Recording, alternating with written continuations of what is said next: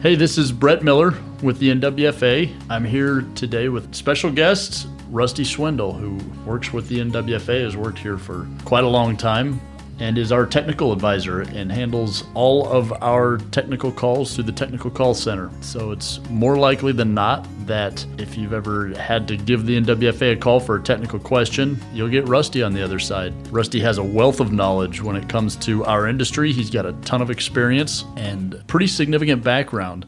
Rusty, why don't we just start with that? Introduce yourself and kind of give a little bit of a background of what your history in the wood floor industry. Yeah, I'm Rusty Swindle. Been in the wood business, uh, wood floors, for about I guess 30 plus years when it, before I got to go to work for NOFMA and NWFA.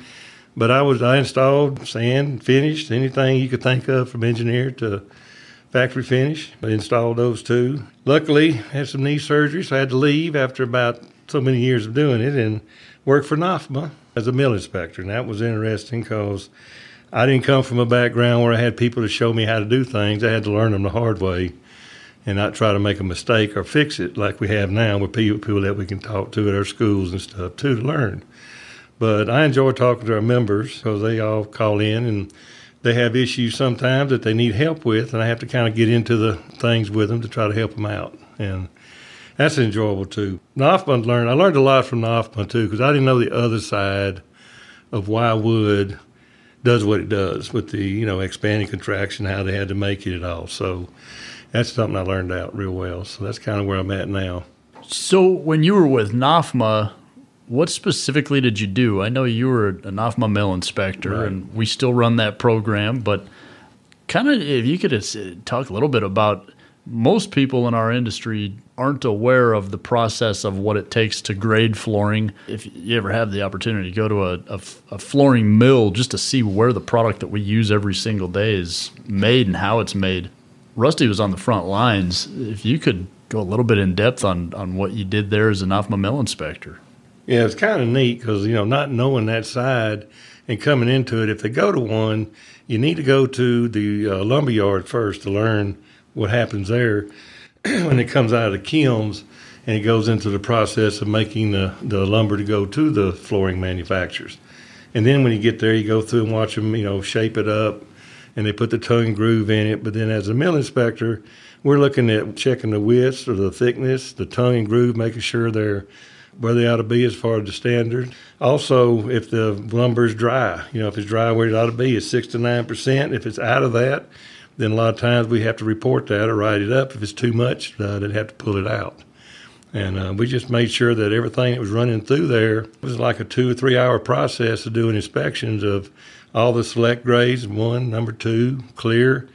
Basically, that's what we did.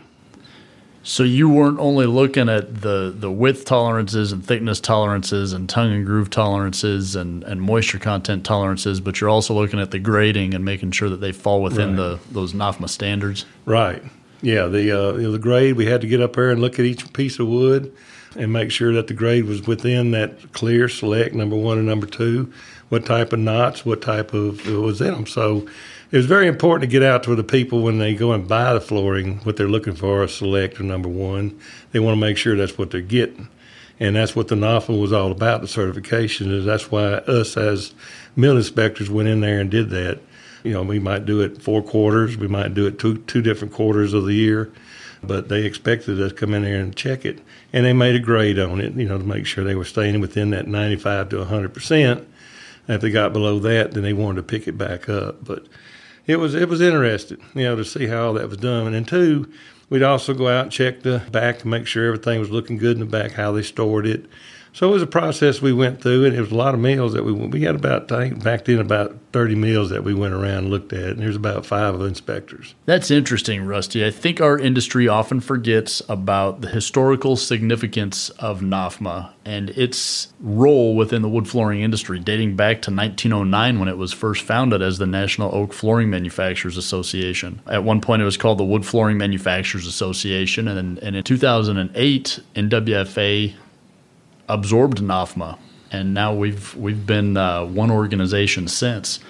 But looking all the way back to 1966, when the Department of Commerce and the National Bureau of Standards, as well as FHA and VA, withdrew product standards for strip flooring and accepted NOFMA as the official flooring grading rules standard for our industry. That dates all the way back, and that goes to ex- explain why today people just throw around number one common, you know, select and clear grades. That all goes back to when the National Bureau of Standards and, and the Department of Commerce actually recognized NOFMA as the authority for grading of, of wood flooring. And back then it was it was used even as subflooring material as a requirement for FHA and VA homes. So it's so great to see, you know, back when you were doing inspections, how many mills were there in the NOFMA program? Well, there was a good many of them. I mean, when I was there, there was over 30 meals when we were looking at the meals and stuff. So I know there could have been more than that. But going back to these, back when it was in the 60s and stuff, I remember when I was a little feller, I mean, I wouldn't shoot probably 10 or 11 going over, playing around my granddaddy's store. And uh, he, he bought from one of the mills that was out of Memphis it was a NOFMA mill. I just just it's been way back, and it just that's how he bought his flooring to make sure it was a good grade A floor and they didn't have issues with it. And then when I got older and got to working in the mills, which I never thought I would be there, next thing I know, I'm looking at floor that my granddaddy used to buy. You know, I was in a Memphis mill and uh, the one that he used to get the wood flooring from. So it's interesting that way back then when he was doing floors when I was little like that, they here's this wood that's been around for what is 100 years? It was it was they celebrated i think. Yeah. Uh, so it, it, it's if somebody's never been to one of those flooring manufacturers it's interesting. They need to go. It, it changes your perspective oh, of where the, the product is you work on.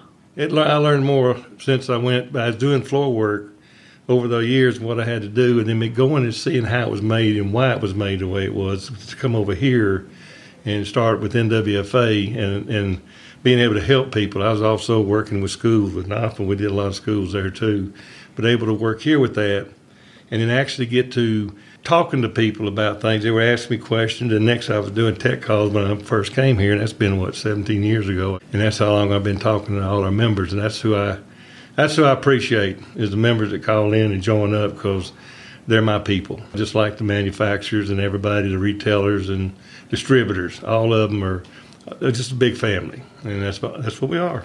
That's what's so great about your background, your history, understanding the industry from all of those perspectives is so important to really getting a good feel for helping somebody out. Getting into what it is that you do, the value you bring to our, our association, and you take phone calls every day. And I know there's some days that are slower, and a slow day for you might be 20, 25 phone calls mixed up between homeowners and, and contractors right. and lawyers and manufacturers and you name it. And a busy day could be 50 or 60 phone calls and hope, hopefully be able to get to them all, but likely not because it's uh, it, it, you just get those days. I know it's seasonal and I know that it, it changes from day to day, but what are some of the most common phone calls you get you get when you're taking tech calls? Well, a lot of the members call in to be uh, contractors that are having issues or they're having some cupping, not knowing where the moisture's coming from. It may be like right now, we're getting into the dry time is gaps where the floor is shrinking or are they are they working on a floor that's been flooded or something's leaked and they're trying to get it dry. So these are some of the things that we talk about. We talk about installation. There's things that when I talk to our members, our contractors especially, they're calling for a reason. They're not calling to hear something written out of a book. They know what that is, but they need a help. So we go over and talk about some of the things that's happened and what they're doing. And most of the time, we'll come up with a solution. And that's what I like about it because we, you know, I'm there to help them, not, you know, just, just see if we can find out what the problem is. And of course, we have inspectors out there and people they can call to come in there if it's something we can't figure out. But that's that's some, and of course, like one of the big things is the uh, glue assist. You know, that's something that's come up where uh, they'll ask about what type of underlayment, they type nailers, but there's a lot of things that they'll call in. I can't right, think of right now. There's so many different things that we do here that we have to go over. I'm hoping that a lot of the calls that you get related to installation methods are addressed with the new installation guidelines that are coming out very shortly, such as glue assist and installation methods and subfloor systems that we ins- we see people install over. So much of the change that we're we've made to these installation guidelines, forcing us to reevaluate how floors are being installed. I think that the tone of a lot of the questions you're going to be getting coming up after our guidelines are published are going to be more a matter of why. Mm-hmm. Why did this change or what does this mean as opposed to what's NWFA stance on this? Right. And I really hope that taking tech calls, you'll just be able to reference some of the new new standards in our guidelines as opposed to saying, yeah, well, we recognize that's a topic that hasn't been addressed, Right. but it's coming out. And there's a lot of things in there that's been put in there that we've talked about already that you've they've added to the guidelines that you're adding that helps, makes it more interesting and understandable to where when they do call in, then we have something to kind of go on and helps them out a lot there too. So you know, just like subfloor situations and flatness and engineered, you know, installation questions, we it seem like we're going to have more of that in those guidelines too, which is going to be great because we get a lot of engineered questions too, and we just don't have the information. And a lot of it's because of the way the manufacturer makes it. We don't have that. We know solids, but not manufacturing of engineer. That's a great point. I think it's important for our industry. You know, you look back at that history of NOFMA and the, the solid wood days that our industry was built on, having changed quite a bit from the, the in the 80s and the 90s through today, where engineered flooring is the majority of the wood flooring market out there. Solid's still prominent, but it's it's not the majority.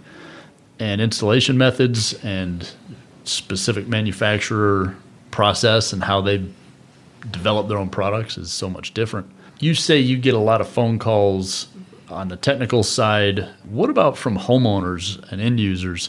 What kind of questions do you get from them? The homeowners call in with questions. A lot of times, the ones I like, they call in before the fact. So they have questions about flooring and what to do, what type of subfloors they have, what kind of installation they, they want to do and, uh, to make the floors, their floors look good, who to get a hold of, you know, that they can get a hold of. But then the ones that call in with the issues, they've, they've hired somebody that they just pulled off the road or, you know, looked, you know, looked up something and they've come in and they've got complaints on how the floor is installed and it was installed wrong normally or there's a lot of gaps and floors were loose and cracking and and it, those can be other problems too. So it's not necessarily the guy that installed it because there's so many different things that could happen to a floor to cause cupping or gapping or noises in the floor. But it's usually moisture issues, a lot of them, you know, the, where they've had a leak. Those are some of the things that come in. Or, and if they got an old house, you know, what they need to do. Uh, they got, well, you know, another thing is crawl spaces, basements that aren't conditioned, you know, they're just wide open in moisture we have to go over all that with homeowners too. I like doing that because we can kind of see what they have and what they need to do. So that's kind of what, what we do with homeowners when we talk to them. That's huge. The fact that a homeowner finds us and contacts us to ask the questions beforehand right. also gives us the opportunity to direct them towards hiring the right professional. Um, so that, that that's huge. That really allows us right. to, to, to ward off potential issues down the road. Right.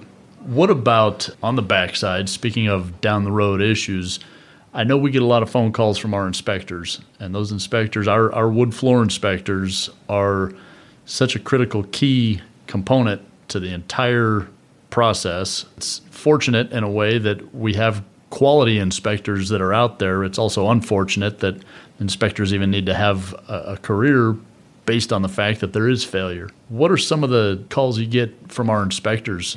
It's the same kind of question. It's, it's just issues that they can't they hadn't seen before, and we go over them. And a lot of them are in the guidelines, and they're going to be better with the new guidelines coming out. I think it's going to help them too a little bit more with some of the questions I get. But they'll just have a, a question on, uh, let's say it's gapping. They got some movement of the floor, and they just and they're just looking and searching for a way to put it in and looking for how to write it up, which they know how to, but usually they can't find it. So I'm there to help them find it. if they can't. So we go through the publications. Usually, I pretty much know where they're looking for it, and I can get it to them quick enough, and they can write it up like it's supposed to be. I've been through the schools, all the you know uh, inspector classes from NOFMA to here, so I, I kind of know what they're having to go through and what they're looking for. So I'm just there as a helper, just to help them along. to find things. So that's I guess that's what I'm do with the inspectors. So it works. They're glad I'm there. That's what I feel like anyway. Nope, and I can reiterate that. I, I, hear so many great things from our inspectors and our installers and yeah. people that talk to you. I mean, you're you're so valuable having you on the on the side of that phone call when when they're there. That's why I'm proud to be here. That's what I feel like I'm here to help, and that's I'll be here till I guess either day I can't talk to somebody, I can't remember my name. You know. anyway, another thing too is architects. I got lot talk to architects a lot, and they just tickle to get a hold of our publications too. And they'll call in about different ways to install a floor, from floating subfloors to concrete, uh, testing moisture. Well, all they need to do to write it up. So they get those books and it helps them a lot too, along with our uh, distributors and things I talk to too, retailers. They call in and have issues also, or have a question on installation. So, talk to a lot of people. That's perfect. And, and, and I'm really hoping that with the updates to our guidelines, we've included a lot of architectural CAD drawings that is going to allow them to specify a system. It's drawn up, it's detailed out, it's illustrated. Really removes the question about how and what do they need to do in certain situations. That's going to be great. Sure is. Looking forward to it. All of us. Well, Rusty, one last question, and I think this has to do with what you were just talking about a little bit ago. When you're not taking tech calls, what do you like to do on your off time? Well, you know, I'm a I'm a big fisherman. And I like to do tournaments and things, so I kind of do that when I'm off. Uh, like to hunt, but I have more deer in the backyard than I do that I can't uh, shoot because my wife won't let me. But anyway, that's a long story. But those are the things I like to do. That's my my hobbies. Along with you know, like I said, I'm talking to members even on my off days. They got my cell phone. I've talked to them on the weekends. I'm there to help. That's what I like about NWFA. Yeah, perfect. I love it. Rusty, thank you so much. Not just for your time here and, and talking through a lot of great topics, but more importantly, thank you for the time and everything you put into this industry and what you give back to, to our members. Well, thank you for having me here. I really appreciate it. Look forward to those members calling in.